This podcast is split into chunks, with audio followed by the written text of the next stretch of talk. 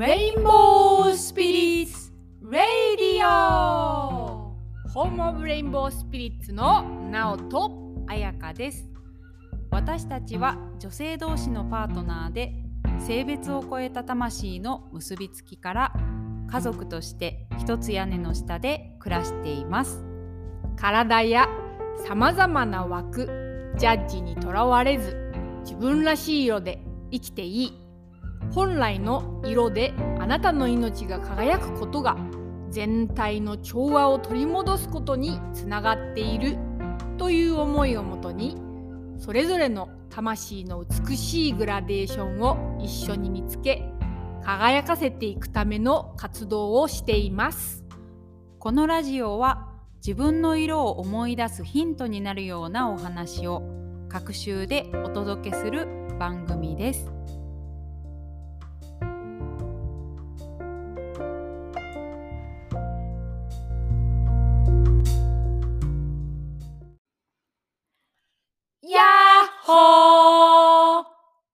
は3月の5日に収録して、はい、3月の6日明日に配信予定でございます。はい、そうでございます。今日はどんな日でしたか？激眠でした。本当にね、昨日寝たのがなんと？9時半ぐらい。そして朝私が直子さんが起きたのは、えっと、6時50分ぐらいだったんですけど、うん、彩香さんはななんと？8時40分ぐらいまで寝て、え結構寝たよね。10 11時間近く寝たのかな。それでかつまだ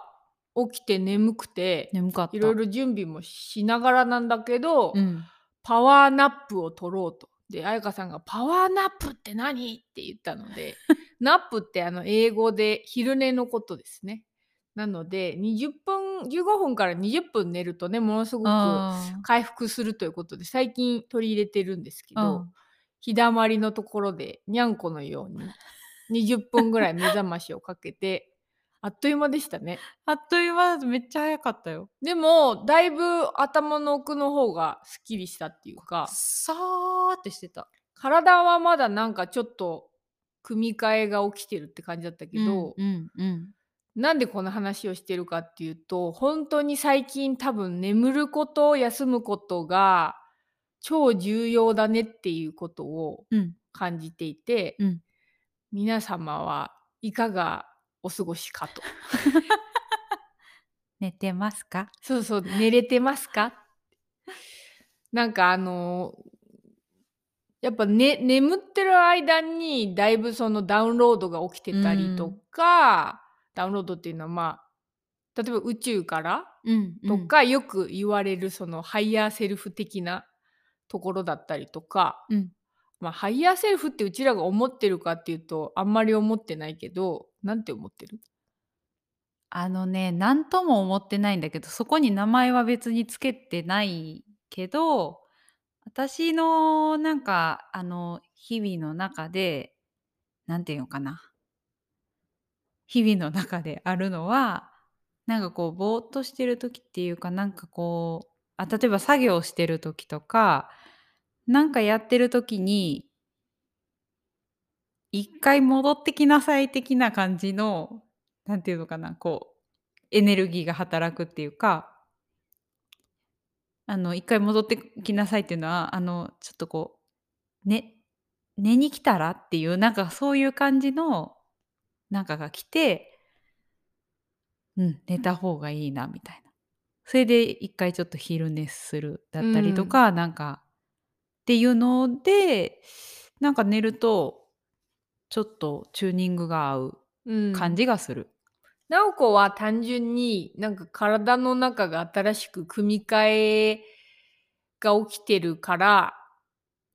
なんかこう眠たさとか疲れがおかしなものじゃなくて、うん。まあそういうものなんだろうなみたいなうん。感覚でそういう時は逆らわずに寝るようにしたりとかしてて、そうだね。なんかあの充電なんか単純にあのなんていうの iPhone とかがこう切れてきた時にコンセントにつないでまたフルになるじゃない？なんかそういう感じが近いかも。なんかつながり、うん。あつながり直すっていうかなんだろうそうだね。とか、ま、体力的ににもチャージみたいなあ感じだし。の、だって iPhone がさ、新しいのにアップデートする時うさ、ん。使えなくなるじゃん。うんうんうん。あれと一緒だね。うんうん。なんかそれと結構近い感じがする。うん、今の時期はほんとにそういうことがすごい行われてるな。特に、ま、春分近くにまたなってきてるっていうのもあっうんうんうん。て、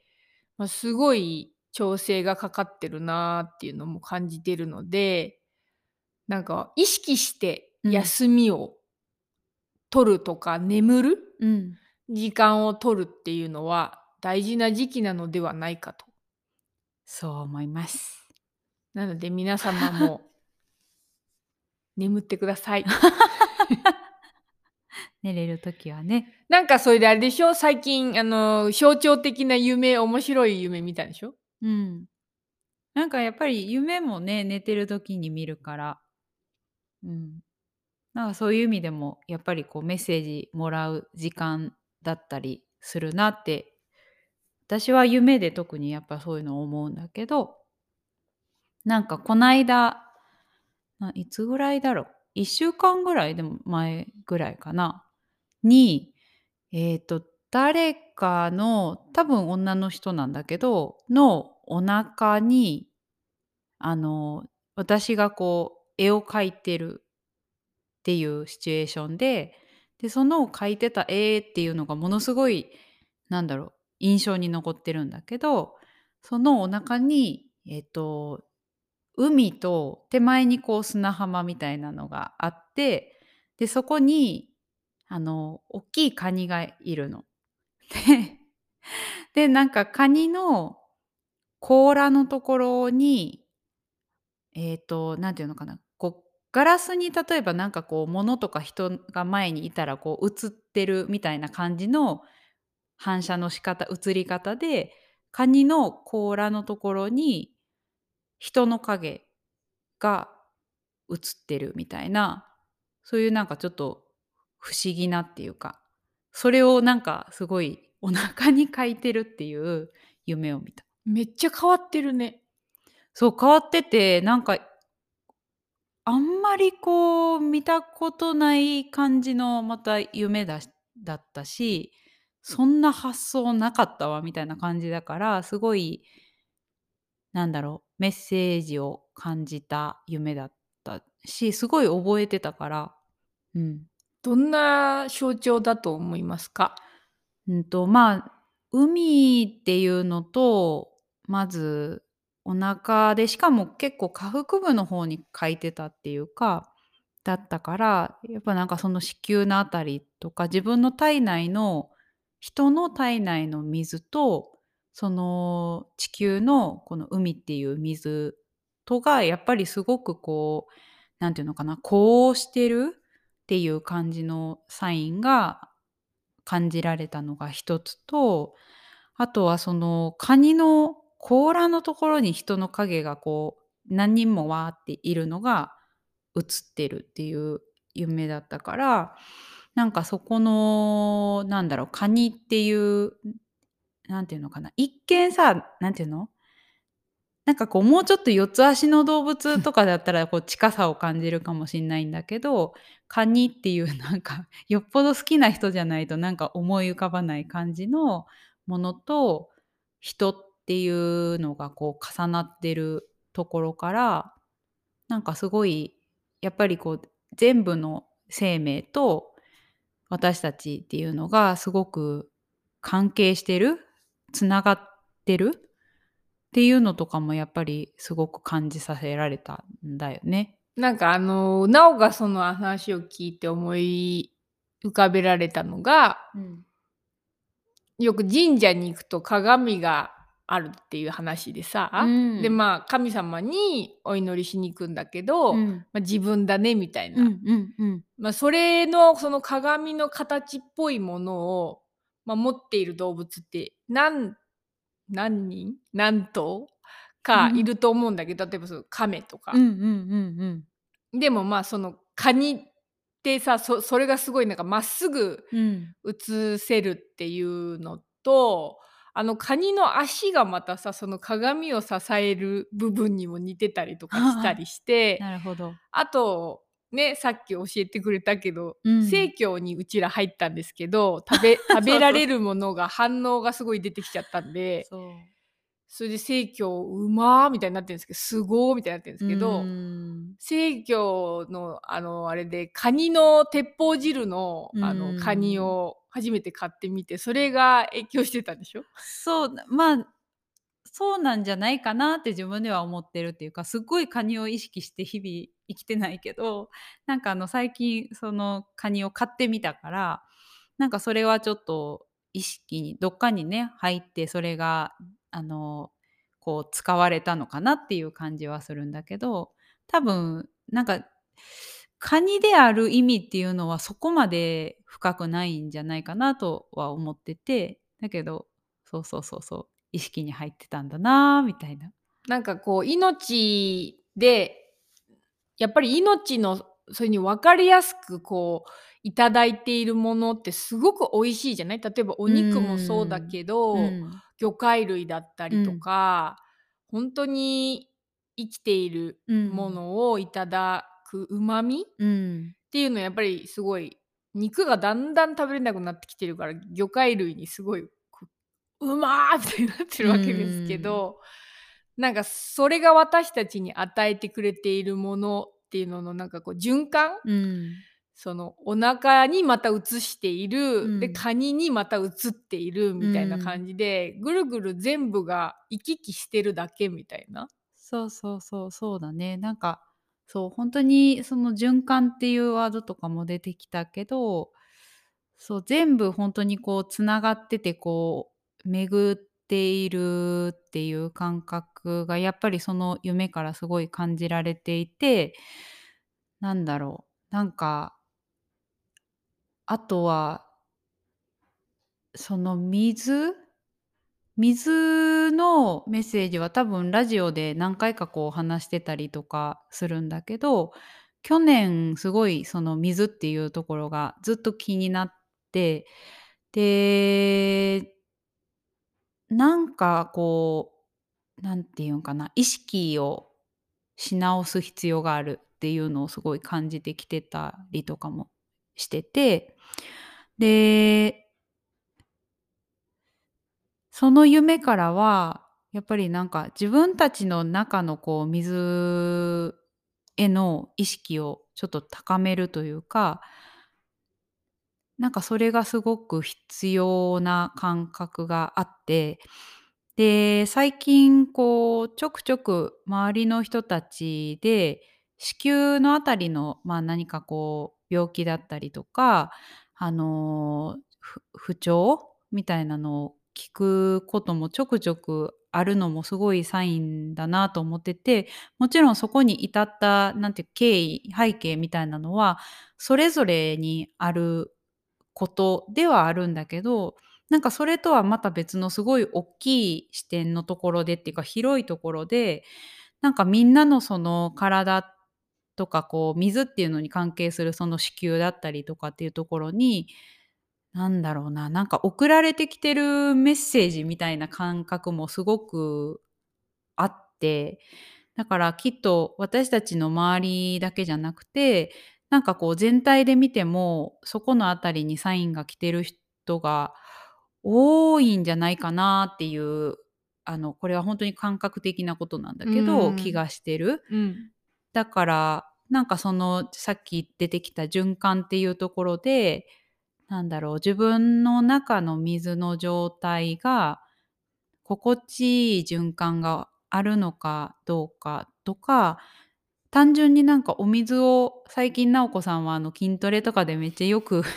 いっぱい飲んでんだけど、あのお水を結構しっかりあの飲むっていうことだったりも多分すごい大事だと感じるし、あとは、なんていうかな、例えばネットとかで私はちょっと体に不不調が出やすいんだけど、インターネットね電磁波ね。そうそうそうそう。で、なんかそれも例えばそのこう溜まった電磁波みたいなのをこう流流すというか、そういうところをちゃんとこう出せているかっていうことと、入れれているかっていうことと巡っているかっていうことを自分の中のこう水に何て言うのかな耳を澄ますというかそのことが結局こう全体の地球の水っていうところにもの扱い方だったりとかなんか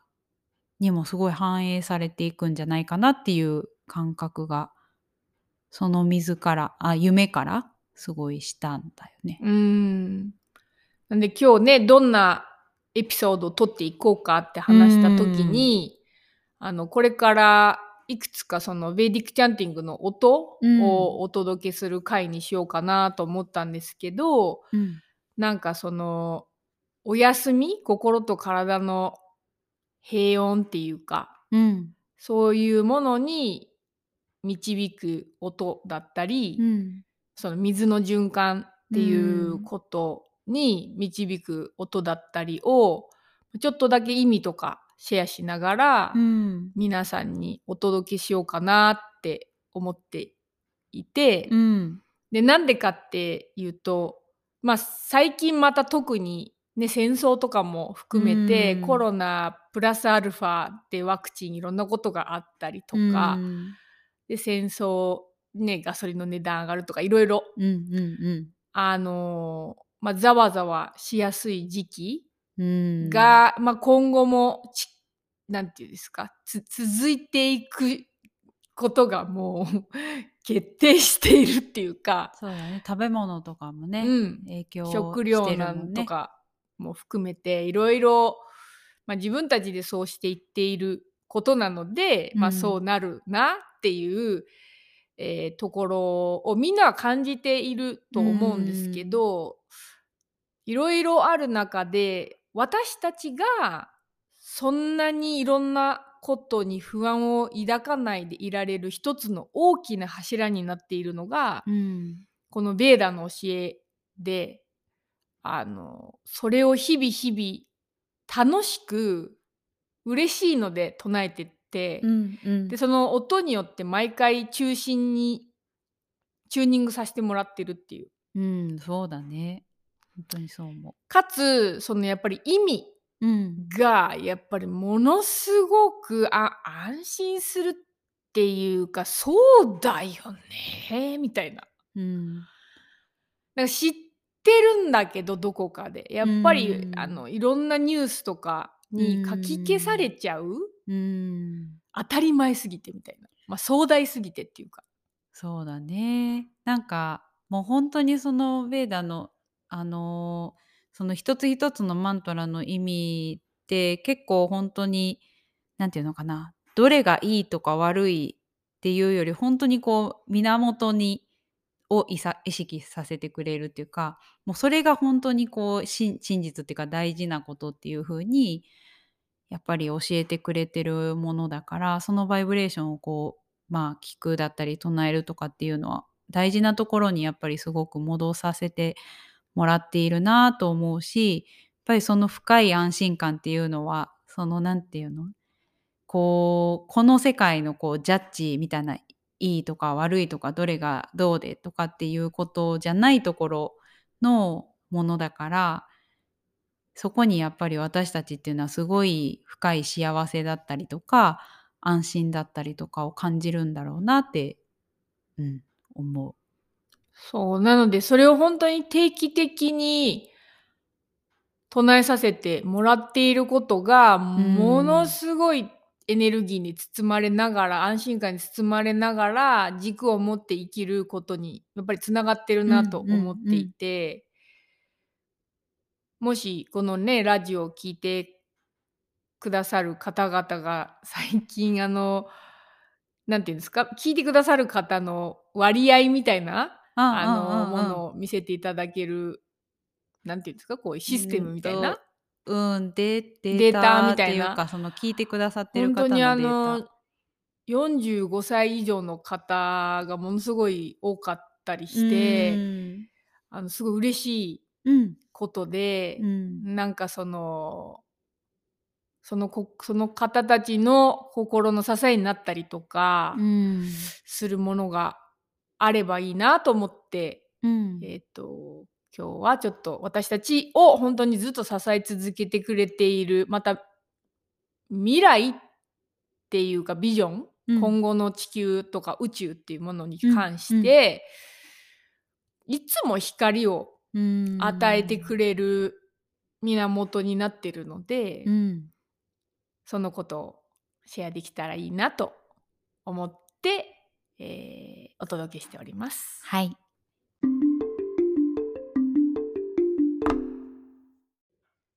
えーそれでは一つ目に唱えていくマントラうん。のちょっとなんか紹介みたいなのをしてから唱えていこうかなと思うんですけど、うんっうん。ていうのはあのもちろん音だけ聞いてもらってもすごくなおたちはすごく好きなのですごく 素敵だと思うんですけどまたその方向性というか意味？うん。意味っていうか、まあ、エネルギーその音に込められているうん。エネルギーを理解した上で、なんか深く聞くとなんか染み込んでくるものがあるなーって思っているので、そうだね。その頭で理解してほしいっていう感じじゃなくてハートを開くために頭で理解してほしいっていう感じうん。なんですけど、うん。ちょっと意味とかを紹介したり私たちが感じてることを紹介したりしてから、音を届けようかなと思っています。うんえ1個目に唱えるのはブースークタムという、えーベーディックチャンティングマントラになります。うんでブーっていうのはあの大地の女神様のことうんですね。うんえっとペルーとかだとパチャママうんって大地の女神のことを呼んでいてまあ日本だったら母なる地球みたいなうん。感じかな。うん。パチャママって可愛いよね。パチャママ。えあの え？いいよ。いやどうぞどうぞ。何？何？何よ わーってなってた。あそうそうそう、うん。これでね最初の方のなどういう意味なのかっていうかこいいんですけど まずこの最初に言ってるのがこのブーミーっていうのが本当にあの豊か。うん。ものを本当にあの無限に作り出す源であるその地球を称えてるわけなんですけど、うん。この領域だけじゃなくて、うんデャウフっていうあなたはデャウフでもあるっていう天でもある天の領域でもあるって言ってて、でまたあなたはアンタリクシャムっていうその天と地の間の領域でもあるっていうのをまず言ってるんですよね。定義でうん私たちが地球って思うと本当にマテリアルの部分っていうか物質的なうんなんかこの丸いものみたいな、うんうんうん。土みたいなうん感じで地球って思ってるんだけど、うん。私もなんかそれでハッとさせられたんだけどもっと大きいスケールのものがうん。このパチャママであるっていう、本当に宇宙の一部一体うんであってその間をつなぐものでもあってって、だから私たち自身がその存在でやっぱこの肉体ってすっごい思っちゃってるところあんだけど、うん。もっと私たち自身も天だし天と地をつなぐ間の存在だしっていうところがまず1行目で歌われていて、うん。まずここでもうちょっと思い出すべきことがあるっていうかそうだね。自分たちだったりその母なる地球のことを結構履き違えてる。うん。だから扱いも間違えちゃうっていうか、うんうんうん。もっと小さい存在としてはい土地切って土地掘って使うだけ使ってみたいな。うん。なんかことが許されるうん。ようななんか感覚で今まで私たちは歩んできているのかなって思うんだけど。うーん。そうだね。なんか本当にこうそこの全部つながってるとか全体っていうものへの意識っていうのが薄いとなんか目の前にあることだけでになっちゃうっていうかなんかそれその自分の行いとかっていうのがどんな風に全体に影響するのかっていうところまで意識がこう及ばないっていうのは起こりやすいよね。うん、うん。なんかそれこそネイティブアメリカンの方々が7世代先のことを思ってっていうのはそういう大きい領域も含めてなのかなってうんうんうん。思ってて、本当に今私たちが何かを考えたりうん。感じたりすることが、もう宇宙に放映されてるっていうね、うん。電気的に伝わってるっていうこと。うんの意味をうん。本当に理解していない。うん。本当に私たちがそれを理解したら自分が今ここで何を考え何を感じているかっていうので本当に現実が宇宙が変わるっていうことがもっと多分リアルになんか目覚められるのかなって思うんだけど、うんそうだね。結構ここの部分私たちやっぱり忘れてしまってるなって自分振り返っても本当にそう思うから、うん思い出すべきことなのかなって。うんそうだね。で2つ目のあのラインで行で言ってるのが結構あのし好きでうんグッとくるっていうか、うんちゃんと刻んでおきたいなって思うことなんだけど、この私たちの下半身にっても具体的に書いてあるんだけどここに母なる神うんが聖なる火として宿っているっていうんだよ。ね。うん。でこれはなんか結構日本のマスターたち私たち最近また聞いてるいろんな方たちが言ってるけど、うん。みぞおちに魂が宿ってるっていう、うん。なんかあのーインドの方だとやっぱりこのフルダイヤっていうハートのところに、うん。プルシャだったりアートマンっていうのが宿ってるっていうふうに言うんだけども、うんまあ、ここでは本当に下半身にこの聖なる火が、まあ、アグニのこと消化の火と言われる、えーっとまあ胃の部分だったりとかうん。のあたりに聖なる火が宿ってるっていうふうに言ってるんだけれども、まあ、もうこの面白いのがこの消化の火っていうのが本当に、あの母なる地球の大事な意識うん。としてそこに宿っているというような感じでここに書かれていて、うん。でその日に心から私たちがもし心からの愛や敬意やうん。献身を持ってうん。捧げるものがあるならば彼女は全部それを受け取ってくれてそれをあなたの必要な養分だったり何か必要な力に変えて全部返してくださるというようなことがあの書いてある。ここは先生が解釈してくれたことも含めて言ってるんだけれども、うん。でだからこのあのインドってすごい儀式を大事にしてるから、いろんなことが儀式になぞられるんだけど、うん。あのインドだとホーマーと呼ばれる。日本だとごま炊きと呼ばれる、まあ、火を焚いて儀式をして、まあ、インドだったらギーだとか、うん。いろんな種だとかをこうあミルクだとかね、うんうん。あの炎に捧げることによって神様にお祈りを伝えたり感謝を伝えたりするわけなんだけども、そのことによってなんか願いが引き届けられるっていうことをずーっとまあインドの方でもやられてるしペルーは土に埋めるみたいな、まあうん同じなんだよね。何かやっぱり捧げるうんっていうことによってパジャママと会話ができる、うん。まあ、パジャママは全部持ってるのでうん。特に物を必要としていないんだけれども、うん。多分その行為を行う裏側にある私たちの心だったりエネルギーが動くことによって願いが届くっていうところがあるのかなっていう。うんうんうん。なるほどね。なんかそのアグニっていうまあそのみぞおちのあたりの火っていうところでなんかチャクラのことを思ったんだけどなんかその第三チャクラのところってあのちょうどそのエレメンツで言うと火になる。でこの第三チャクラのところのあのっていうのはこう自尊心とかにすごい関わるところ。うーんで自尊心ってその言ったら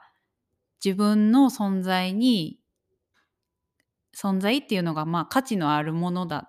なんか存在しているこだけでもこれがなんていうのかな価値のあるものであるっていうことだったりっていうそういう自分を大事にする大事に思えるのっていうエネルギーとすごい関連するところ、うん。でなんかそれって信頼だったりとかもすると思うんだけど本当になんかその例えば信頼っていうのって何によって生まれるかなっていうのをこう感じてみた時になんか例えば自分の中で鳴っている音を自分でちゃんと誠実に聞くことができてで必要であればそれをずらさずにちゃんと表現できる力だったりとかちゃんとそのままの音を聞いてあげられる力だったりとかでそれがなんかその聞く音とこう発する音っていうのがズレがなければないほど何て言うのかな自分を信じられる自分に疑いっていうものがなんか発生しにくいなっていうのを思ってでそれが例えばずれていくとなんか自分で自分のことを例えば聞けてなかったり聞けてるものと発しているものが違ったりとかするとまず自分のことを自分にどこかでこう不信感っていうか違うっていう感覚のバイブレーションが鳴る。うんでその自分の中でそういう音が鳴っていると自分がそれを生み出しているから例えば相手が何か相手に対しの存在に対しても何て言うのかな違うかもしれないとかなんかこう疑いだったりとかっていううのがすごいこう何て言うのかな回りやすいのかなっていうのを感じててそのさっき言ってたそのさ捧げ物そこにこう捧げ物をするっていうところで自分の中のその日に日にっていうかそうだね日に本当にこう誠実なっていうか心からの捧げ物をすることそれは自分の言葉に素直自分の思いに素直であるとか自分の存在をなんかこうなんていうのかな受け入れられているだったりするのかもしれないしなんかそういうふうにこう自分を例えばその大事にすること必要なものをそこにちゃんとくべてあげるっていうかことによってすごくなんていうのかないい風にその火が燃えるのかなっていうのをすごい感じて。今まさにあの今日彩香さんめっちゃ調子がいいなと思ってたんですけどあの、うん。ラジオを撮ってるとすごいわかるんだけど彩香さんのあのこう例えば大体事前にちょっと打ち合わせっていうかこういうことを話そうねっていう時に、うんうんうん結構彩香さんもすでにいいこといっぱい言っててじゃあそれ話そうねって言ってあの撮り始めると、まあ、緊張だったりちょろっとした緊張だったり、まあ、2回目話すみたいなところだったりでポイントを忘れちゃったり置いてっちゃったりうまく話せないってなって止めたりすることが起きるんだけど、今日ほぼほぼ全部網羅しててうんあの寝たからだと思うんだよね。そうだね。いや、あ、そうだとも思うし、あ、なんか今飲んでるエッセンスがちょっとそそれをサポートしてくれてるかもしれないけど。プラスアルファだね。なんかあのいや捧げ物の話したから一つは、うん。休むっていうことがうんうん。自分や地球への本当に大事な捧げ物だなって思ったから今言いたかったんだけど、休むことに罪悪感が日本人は特に埋め込まれてるんだけど、うん。逆でうん。今回コロナで証明されたけど、うん。地球上の人が休んだら地球元気になってるみたいな。本当にあの休むことが悪いことじゃなくて貢献してるんだっていう自分が元気になると環境を良くしてるんだみたいな。うーん、そうだね。本当にそう思う。なんか本当にこうそのさっきの夢でもそうなんだけど、本当にこう休休まないと渡せないでしょうがみたいななんかそういう声がなんかを感じたりもして、そうそう、今多分それすごい大事なんだろうね。うんそうそうそう。だからなんか捧げるものっていろいろあるなーって思ったのと、この、まあ、アグニの話で言うと特にそのお腹の中にって話なのでうん。うん。もう3度3度のご飯こそ、うんうん。毎回毎回がこの聖なる魂でもいいしアグニうんパチャママの一部であるアグニに捧げ物を自らしている、うん。ものすごい大事なことを私たちが行っているっていう意識がこれまた失われてしまっていることで、さっきの本当に夢に象徴されていることだと思うんだけど、うん。ペルーに行った時にすごく衝撃的だったのがもう全て、まあ、スペイン人の戦占領戦略によって侵略？侵略によって祭壇とかも、あの元の姿ではないんだけれど、うん残っているのがあっうん。て、その跡地に行ってみるとその祭壇と言われているのが畑なんだよね。っていうか、まあうんうんうんうん。大地の上に作られていてすごい緻密にな形に作られてるんだけど、うん。それがなんでそんな風に作られているかっていうと全部ちょっとずつ違う条件で野菜を育てるための形で、うんうんうん。その神様にお祈りする場所とうん。食べ物を作る場所が一体化してるっていうところにうんうんうんすっごい衝撃を受けて、うん。本当にこれだなってうん。自分たちがはるか遠いところまで来てしまったっていう感じ。でも知ってるからあのペルーに行ってすごい揺さぶられたっていうか思い出したっていうか人間ってこういうことだなってすっごい思ったのね。うん。やっぱペルーの大地のおばちゃんの愛うん。がすごいんだけどっていうのは表現する愛じゃなくてもうそこにある愛なの。溢れるほどの、うんうんうんうんそれは何で来てるかっていうともうその土地とのつながり神様とのつながりが、まあ当たり前にうん。すごい豊かに交流してるっていうことからうん。供給されている、うん。でそれが脈々とずーっと続いてるっていう感じの当たり前さなんだけど、なんか私たちがこのご飯を食べるっていう行為の時になんか最近なおがねすっごい気持ちいいのが、うん。やっぱり自分たちがどんどんご飯に対して敏感になっているから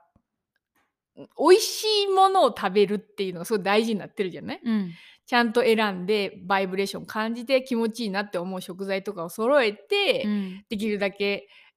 た楽しく簡単に料理してでいただくっていう時に、このいただくものそれからそれをそこの自分に入れるっていう行為でそれがまた自分の一部になるっていうことが全部同じものの循環なんだっていう意識を持ってから、うんあのいただくっていうのはすごいなんかピタッときてて。うんなんか外にあるものを中に入れるありがとうございますじゃなくてもともとその聖なるものを聖なるものの中に入れてそれによって得られたエネルギーによって自分が願わくば聖なる行いを行えるようにってうんなんか循環の祈りみたいなのを感じるのがすごい楽しくてやってる。うんうんうん。いいね。うん。そうなんか食べ物とかまあその自分の中にまあ自分の本当になんていうのかな合うものだったりとかをえーとちゃんと入れてあげる丁寧に入れてあげるっていうことが結局なんていうのかな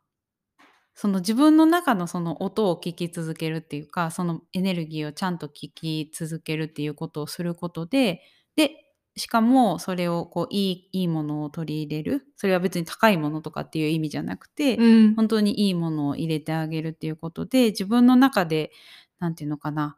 物質的にもその見えないところでもものすごくいい循環が起きて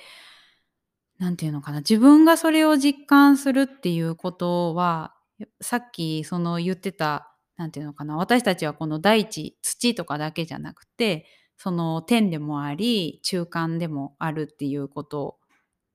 だったじゃない？だからなんかその見えるものだけが私たちじゃないっていうこととかをもっと自然になんかなななんかなやって。なんか なんかなんかな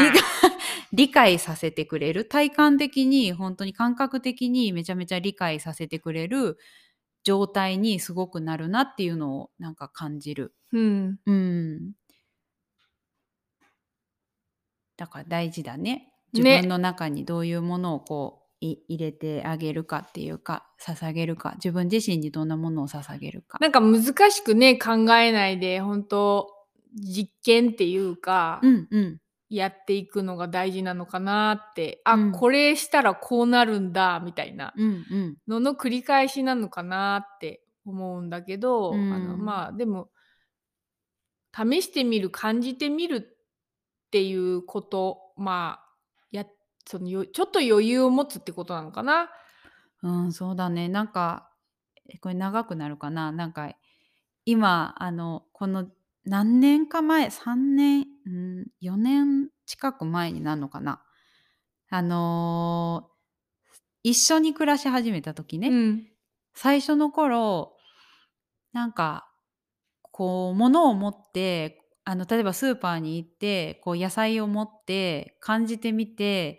自分がこの野菜と自分が、その、合うかどうかっていうのを、こう、呼吸しを通して感じてみるみたいなことを、こう、やって、あんまり分かんなかったの。うんうんうんだけど、今はその例えばまあコーヒーとかにしてもそうだし、何かこう密閉されたものとかでも、こう袋を持って感じてみると、自分の中に流れてくるエネルギーが全然違うのが感じられるようになってるのね。だからなんか最初の頃はこんなん持って目閉じて呼吸して何がわかる 何がわかるっていうか分かりたいけど分かんないみたいな感じだったんだけど重ねていってまあ食べ物とかもやっぱりこうなんていうのかな影響してると思うけど自分の細胞が入れ替わってるっていうのもあるけどなんか今すごく感じられているからなんか自分に合うものだったりとか今の時点で感じにくいなとかどうやって選べばいいのかなって思っている人がもしいたとしたらそれでいいからとにかくやってみるっていうことをやってほしいなって思ってそれで本当にちょっとでもこっちの方がいいかもしんないとかなんかそういうふうにちゃんとこうい分かる範囲で選んでいくことでそれが本当によりちゃんと感じられるうん。ようになんか導いてくれるなって思うから、うん。うんっていうのを今ちょっと思いました。あの聖なるアグニの話しているからなのか今日の薪の入れ具合があれなのかうちのカルシファーアグニが激しく燃えてますね。風もすごいあ風だな。うん。しまあなんか薪の組み方だったのかもしれない。うん。面そん。なわけで、うん。まあ、一つ目のうん。あのマントラはちょっとだけ長めなので、うん。あの頭で聞くとつまらなくなると思うので、できたら、まあ、イヤホンだったりとかスピーカーだったりいい、えっと音が聞ける環境ができたら、うん。そんな感じにしていただいてちょっと目を閉じて感覚でうん。何を自分が受け取るのか感じるのかっていう瞑想的に聞いてもらうとすごいお音が奥まで浸透するのでうん。あのそんな風にベーダの音、まあ何千年も前に神様自身がうん。人間にお伝えしたお伝えされたお言葉が今も伝わってるっていうすごいなっていうシステムうん。なので、私たちが唱えてるからどうのこうのって話じゃなくて、うんなんかその音の響きうん。から直接に受け取れるものは何だろうみたいな感じでうん。聞くと何かしらうん。感じるものがあるのではないかな何か光になるものがあるのではないかなと思うのでうん。ぜひゆっくりした環境でうん。聞いてみてください。そうだね。あの、イヤホンとかヘッドホンがある人は、そういうので聞いた方がより入ってきやすい音になるかもしれないですね。はい。はいそれではお聞きください。はい。ブースクタムです。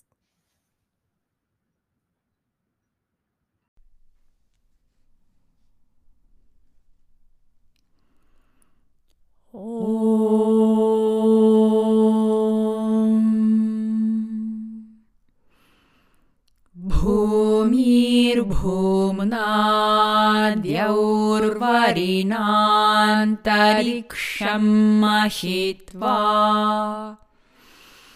उपस्थेते देव्यदिते ग्निमन्नादमन्नाद्याया दधे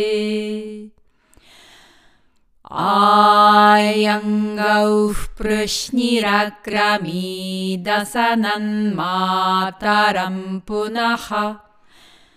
पितरं च प्रयन्सु त्रिगुंशद्धाम विराजति वाक्पतङ्गाय शिश्रिये। प्रत्यस्य वहद्युभिः अस्य प्राणादपानत्यन्तश्चरति रोचना व्याख्यं महिषः सुवः यत्वा क्रुद्धः परोवपमन्युना यदवर्त्या सुकल्पमग्ने तत्तव पुनस्त्वोद्दीपयामसि। यत्ते मन्युपरोप्तस्य पृथिवीमनुदध्वसे आदित्या विश्वे तद्देवा वसवश्च समाभरन्। मेदिनी देवी वसुन्धरा स्याद्वसुधा देवी वासवी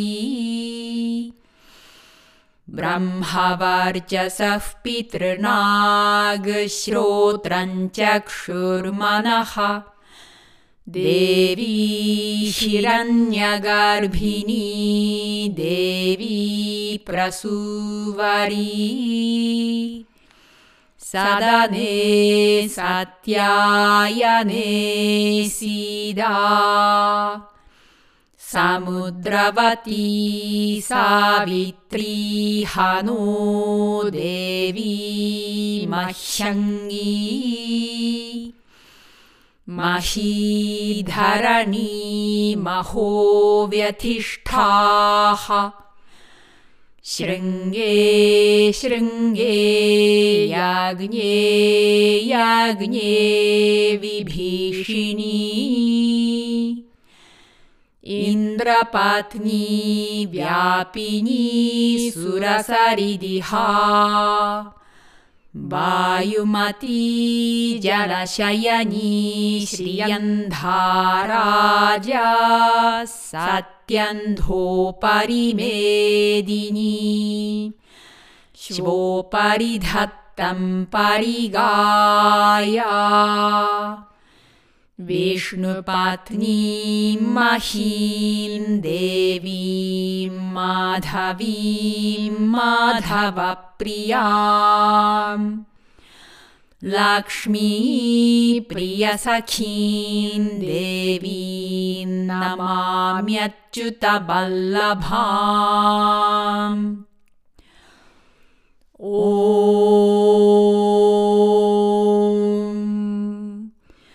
धनुर्धरायै विद्महे सर्वसिद्ध्यै च धीमहि। तन्नो धरा प्रचोदयात्। महीं देवीं विष्णुपत्नीमजूर्याम् प्रतीचीमेनागुंहविषा यजामः त्रेधा विष्णुरुगायो विचक्रमे।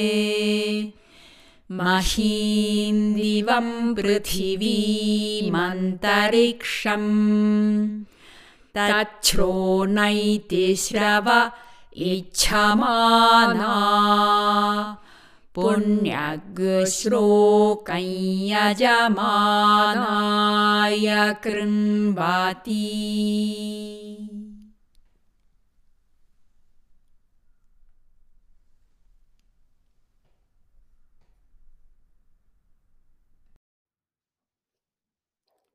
というわけでブースークタムを、えー、皆さんに聞いていただきましたが、はい、何か感じたことがあったでしょうか？ね。ね。どんな感じでも、なんかその大地っていう、まあ、ワードが出てきたんだけど、あのーマントラって聞いてると、なんか、それだけじゃないっていうか、なんていうのかな。それ、聞いてた意味と全然関係ない、こう、景色だったりとかが、聞いてるうちに浮かんできたりすることとかも、私はなんかよくあるし、他の人とかもこう一緒にそういうシェアをしていると、こういうのが浮かびましたとかいろいろ教えてくれるんだけどそれぞれになんなんだろうなんか関係ないようで多分どこかでつながっていることだったりすると思うので一見なんかなんだろうこんなの浮かんできたけどなんだろうみたいなこともなんだろう含めてぜひ何か見えたものが感じたことがあったら教えてほしいなって思います。ね、うんラジオで聞くとまた違うのかなとかねねえどんな感じなのかなってうん単純に聞いてみたい、そうだね。うんうん。なのでもしいいよって思う人は ねなかなか多分あのフォーム気軽じゃないんだなっていうのが聞いてくれる人の数はね結構だんだんだんだんあの増えてきてくださっていておーおーってそうだね。思うこんなね長い私たちなりうのん。あれなんですけどうも、ん。なかなかお便りが同じ人がいつもくれてめっちゃ嬉しいんですけど、うん。なかなか出しにくかったりするのかな。ねでも、うん。まああの本当にこう、まあ、それこそなんかさコミュニティが結構わーって出来上がってたりとかさおなじみの人の名前とかが出てくるとなんかこう初めましての人はちょっと躊躇するとかはあるかもしれないなと思ってあのなんていうのかな。私たちは何回同じ人が送ってきてくれてもめっちゃ嬉しいしそれはなんかこうえやめた方がいいかなとかってなんないでほしいんですけどあの初めましての方で私たちにこう会ったことがない方でもなんかこんなこと感じたよとか聞いてるよとかっていうのがあったらあのぜひお便りくださいすすごい嬉しいです。すごい嬉しいです。はい。はい。でえもう一つだけマントラをお届けしようかなと思うんですけども、うんあのマントラプッシュパンというマントラの冒頭の一部のみ、えーちょっとお届けしてみようかなと思うんですが、うんこのマントラプッシュパンっていうのは今あの彩香さんがシリーズの方で、うん。シリーズクラスの方でね、うん。ずっと大事にみんなと唱えてるマントラでもあるので、うん。ちょっと彩香ちゃんに聞いてみたいんですけど、うん。どんなマントラなんですかこれ？これはねいいマントラなんですよ。いいマントラっていっぱいあるっていうか全部うん。いいマントラだなって思ってこうね今まで学んできたんだけどもなんかこれはマントラプシュパンっていうのはあの直訳するとこうマントラの花っていう、まあ、タイトルがついたものなんだけれどもなんかさっきからこうこのラジオの今日の初めからずっと全部つながってるっていうことだったりとかあのーいう話がちょくちょく出てきてるんだけど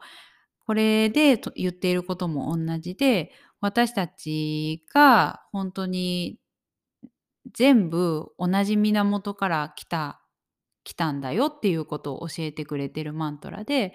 私たちが水の花だと知るものはまあ本当に全てを得るだろうっていう感じのことを一番初めに言ってくれている。すごいあの禅みたいな感じだよね。うん私たちが水の花だと知るものはうん全てを得るだろうん、それを思い出しなさいっていうことをまあ言ってくれている。その水っていうのがまあ源の象徴としてまあ言われてると思うんだけれどもそうなんかあのこの後のあの唱え私たちが今回唱えるのは一番冒頭のところだけでその後にはその例えば火だったりとか風だったりとか月だったりとか雨雲だったりとかいろんなのがこう出てきてそれが全部あの同じ源だよっていうのをこうずっと言ってくれているんだけど、うん、なんか私たちがこう今本当にこう思い出した方がいいこと？っていうのをなんだろうすごく伝えてくれているなと感じるのでこれもお届けしたいなって思いまうした。ん。なんかまあ実際には本当に私たちが飲んでいる水っていうこと以上のことを水としてここではあの叩いてるわけだけども、でも実際の水うん。も本当にこの命のう源ん。で、土着の文化の人たちは本当に死ぬ気で守っているうん。もの、日本でも海をねそういうなんか原発でうん。とかでこう守り続けてる人たちがいたりとか、うん。ネイティブアメリカンの人たちも本当に死ぬ気でうん。その水を守ろうとしてたりとかどんだけそれが本当に私たちが生きることと直結してるのかって忘れてない人たちうんうん。はそれを、まあ、訴え続けてるわけだけれども、忘れている私たちうん。はもう全然冷たい心でうん。頭で切り裂いて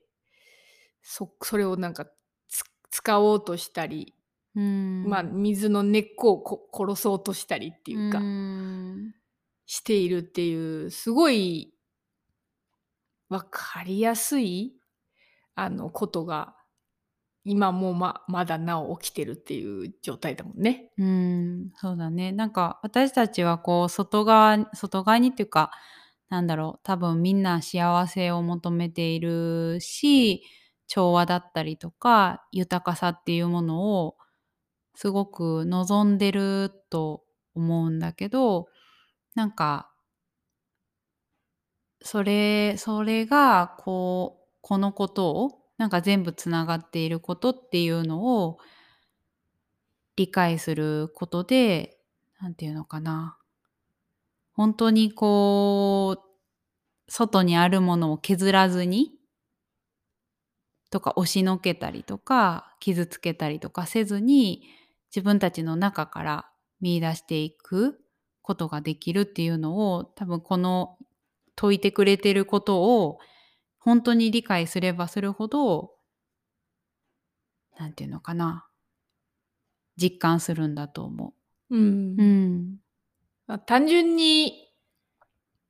自分の体の中の水の状態はどうなんだろうっていうのとうん社会問題に起きてることが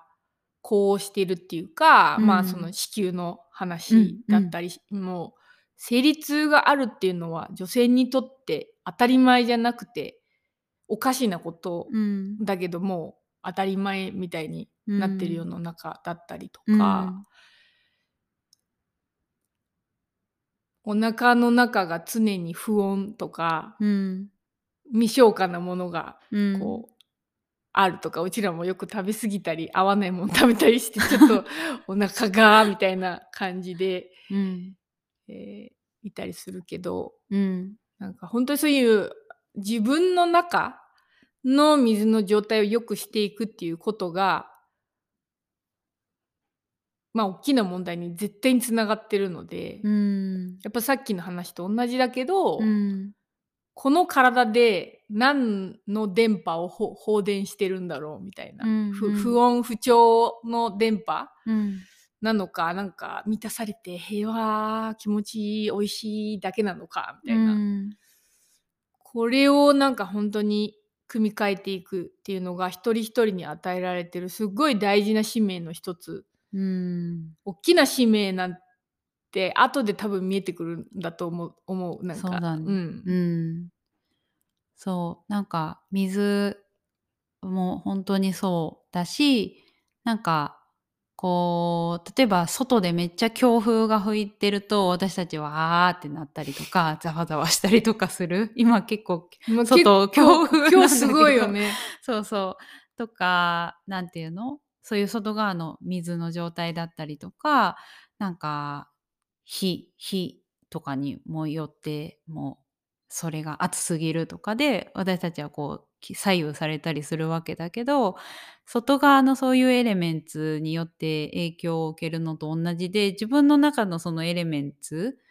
その水だけじゃなくてさっき火が出てきたけど火だったり風だったりとかなんかいうのが自分の中でどういう風に作用してるかっていうのを見るのなんか結構面白いなと思ってこの間それこそマントラ・プシュパンのクラスでやったりとかもしたんだけど自分が今の中のエレメンツがどういう状態かみたいなのをやったんだけどなんだろうなんかこうしなければみたいな風にちゃんとしなければってやるとちょっとなんていうの重く感じちゃうかもしんないんだけどただなんか自分の中の今水ってどんなな波なのかなとかなんか自分の中の風ってこう気持ちよく吹いてんのかなとかうーん自分の中のなんか太陽とか月って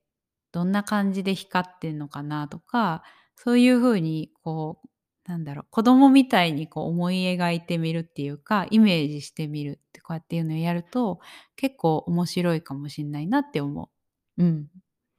そんないろいろなこの星この宇宙うん。にある要素とかも感じながらうん。ちょっと短めだいぶ短めにしたんですけども、ブーが長か長かったからねそうそうそう全部唱えたからね。冒頭の部分だけですが、うん。マントラプシュパンうん。どうぞお聞きください。い。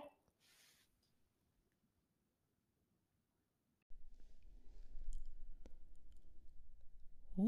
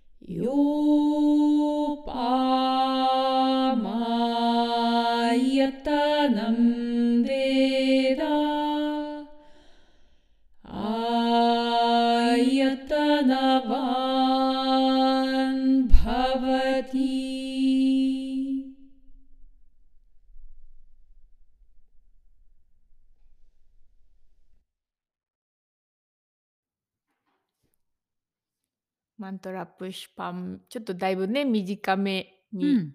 しましたけれども、本当はこれがどれぐらい続くの？えっと何分ぐらいだったっけな？多分10分はいかないけど6、7、7分前後かうな。ん、さっきのブースクタムより長いぐら長いうん。続いていくゆったりしたうね。ん。あの過去にね、あの1回いくつか唱えてるやつの中に入ってるかな。こうんないだインスタに上げた気がします。うん多分ブースクタムも、うんあのこのラジオの中でいつか届けたと思うかな、うんメルマガかなメルマガだったかな。うん、なんかで唱えてるね。でもなんかあの同じ音なんですけどもちろんうん。何千年前から同じ音なんですけど、私たち自身がうん。変わっていってるので、うん。なんか音から感じるものも毎回自分たちも変わっていってて、でまあ今日本当に頭で選ばなかったんですけどこの音を唱えようっていうのをどれがいいかなってなったら、自然とブースクタムと、まあ、マントラプシュパンをとど唱えるのがいいねってなったんですけど、うんうんあの2人ともシリーズクラスでやってるマントラで、まあ大事にしてるっていうのもあるんですけど今の地球のテーマとこうしてるっていうので本当選ばされたっていう感じでなおもこのブースクタムを、まあ、メネカ先生からちょっと前に学んで、うん。でその今1年弱1年ぐらいかなかけて、えー、とずっと続けてくださっている、うん。あのマントラの継続のクラスの方と一緒に、まあ、学び中なんですけど、うんすごい豊かな時間をおかげさまでうん。あの過ごか過ごさせてもらってるっていう感じであやかちゃんもうん。マントラプッシュマンも結構長い感じでね。10 11 12 12そうだね。これは結構繰り返しのフレーズが多いのもあって長いけどこう割とトントンと進んでいてでもやっぱ半年ぐらいだね。もうあとちょっとで終わる。うん。うん。でなんか2人ともこういうふうに一つの大事なマントラをいろんな思いをみんなとシェアしながらなんていうのただただマントラを学ぶだけじゃなくってなんていうの内側のワークとか見つめるとかうん気づき？そうだね。なんか自分でやっぱり学んできてこうやってきて思うけど自分の中でこうずずれがなっているそのなんかマントラを唱える以外のところでのずれっていうのがあればあるほどやっぱ音ってものすごい揺らぐうん。しなんか強くなりすぎたり逆に弱弱々しかったりすごい波ができちゃったりとかするっていうのをめちゃめちゃ感じててでそれがなんか本当にこう先生から受け継いだ通り唱えようと思った時にやっぱりなんか自分のエネルギーと自分をこう一致させざるを得ないっていうか なんかそれをこう本当にチューニング調律していくことで本来のこう音が鳴るっていうのがすごい感じているところだからなんだろうな。あのやっぱりこうこのこういうクラスをやる中で自然とやっぱりそういう内容だったりとかも出てくる。うん。ね。うんでまああのゆっくりうん一人一人大事にしながらやるのが2人とも大好きなので、うん。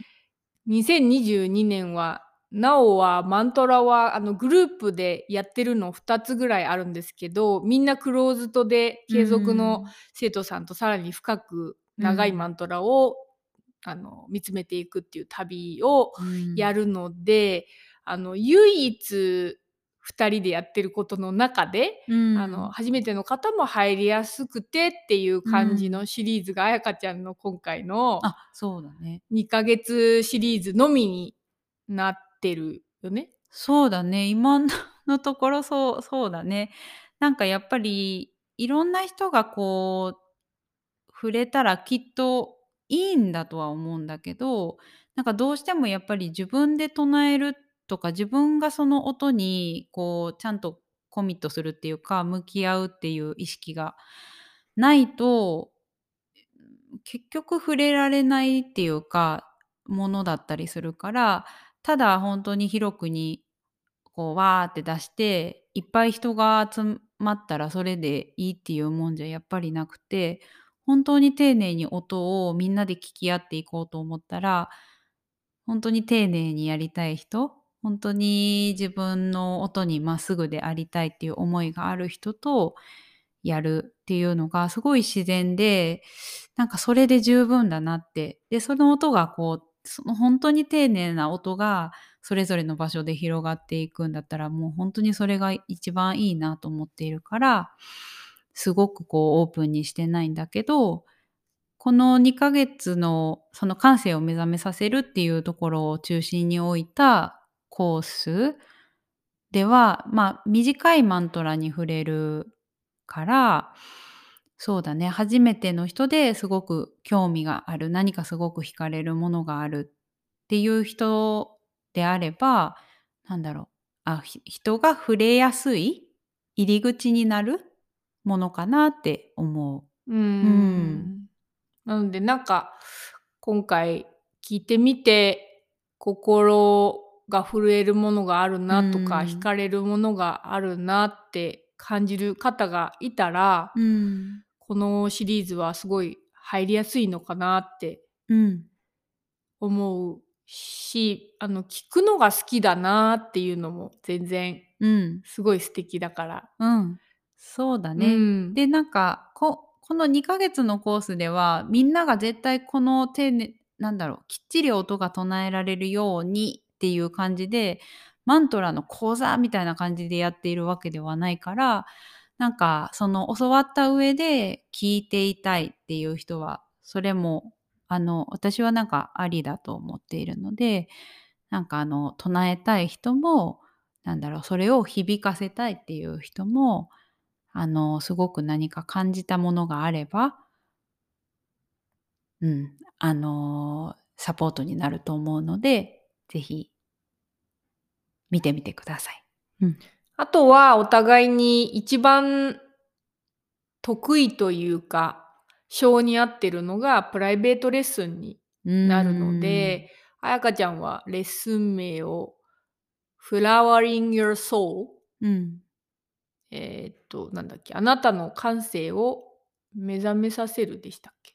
うん、っていう感じの、えープライベートセッションを行っているし、なおはあのスートラのねあのうん。継続シリーズの名前そのまんまの魂の声を聞くためのプライベートセッションという形で、うん、えーやっているので、まあ、自分という存在のいろんな領域についてこう気づいていきたい目覚めていきたいうん、という方がいたら、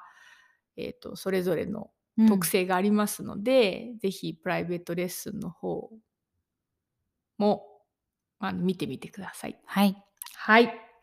でですね、あの、なななななんとですね、 Rainbow Color Earth Project、Rainbow Color Earth Project がですね、5名の方がうん、集まって、うん、あの、そろ、もうこれでそろそろ closed にしようかなと、そうだね。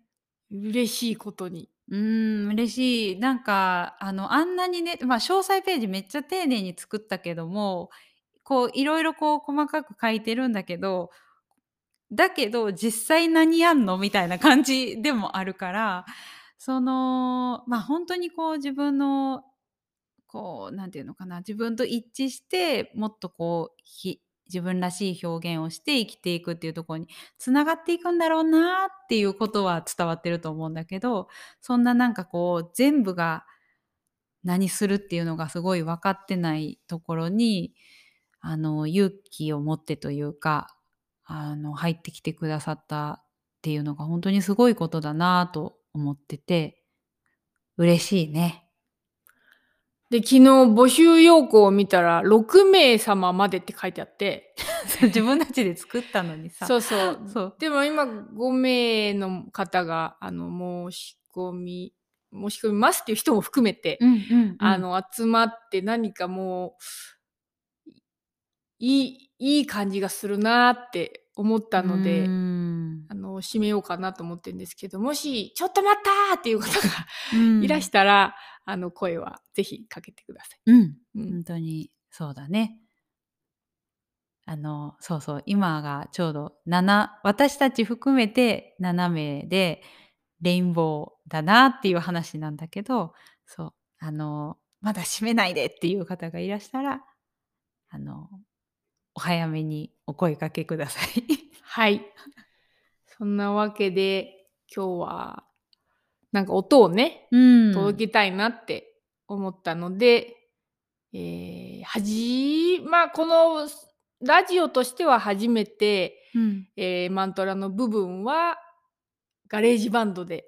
うんうん。撮って、えーちょっとだけいじっていじってっていうのはなんか音のクオリティ、まあリバーブとかね、うんちょっとだけね。あのあれして、えー今終わるのがもう10時ぐらいかな？そうだ。あ 10, 10時ですね、ね。なので、えーまあ夕夕方前からでしたかな？うん、今日はね結構ゆっくりだったね。5時過ぎてから、ね、なんで5時間ぐらいかけてこの1本を 作りましたので、えー皆さん楽しんでいただけたら嬉しいなと。はい思いますのでもしよかったら一言でも、えー感想フォームの方いただけましたら嬉しいでございます。うん、うん。そうだあのこの間ねお金のことについてそのパートナーシップの中でのこうお金についてっていうのをラジオ配信したんだけどなんかそれがあの直接のこういう、まあ、クラスだったりとかこうやり取りの中で聞きましたとかなんか私の場合はこうですとかっていうのをあのシェアしてくれたりとかしててすごい面白かったんだけどあのケースに当てはまらないなんかこういう場合はどうなのかなみたいなそういうやり取りをこうちょっとしてたりとかしてなのできっとこう聞いてくださった方の中にもなんかこのパターンとはちょっと違うけどこういう点でなんか向き合ってるとかそういうのもきっといろんなパターンがあるんだろうなと思うのでまああのその前回のだったりとかあの他にもねどんな内容でもいいので今までこう例えば話してきてた内容に関してのなんかじゃあこういうのはどうなのみたいな質問だったりとか疑問に感じたこととかそういうのでも何でもいいのでぜひなんか私たちのがどう感じてるのか聞いてみたいっていうことがあればぜひあの質問もお待ちしてます。うん。あの、感想はあるんだけどよ、あの、ラジオで読んでほしくないっていうのがあれば、それも言ってもらえれば、全然、うんうんあの、感想だけ私たちがムフムフ言いながら読むし、うん、あのシェアしていいですか？みたいなのがあったはずだよね。うん。そうそう確かうんうん。そんな、あると思います。そんな3月の初めのラジオでございました。はい。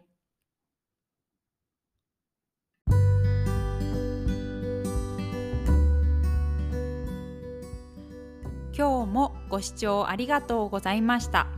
このラジオではみんなからのご感想やご質問も募集しています。お便りフォームへのリンクはホームオブレインボースピリッツウェブサイトのトップページまたは Spotify の説明欄にありますのでぜひみんなの声を聞かせていただけると嬉しいです。次回は3月20日春分前ですの配信予定です。またこの場を通してみんなと交流できることをとっても楽しみにしています。じゃあね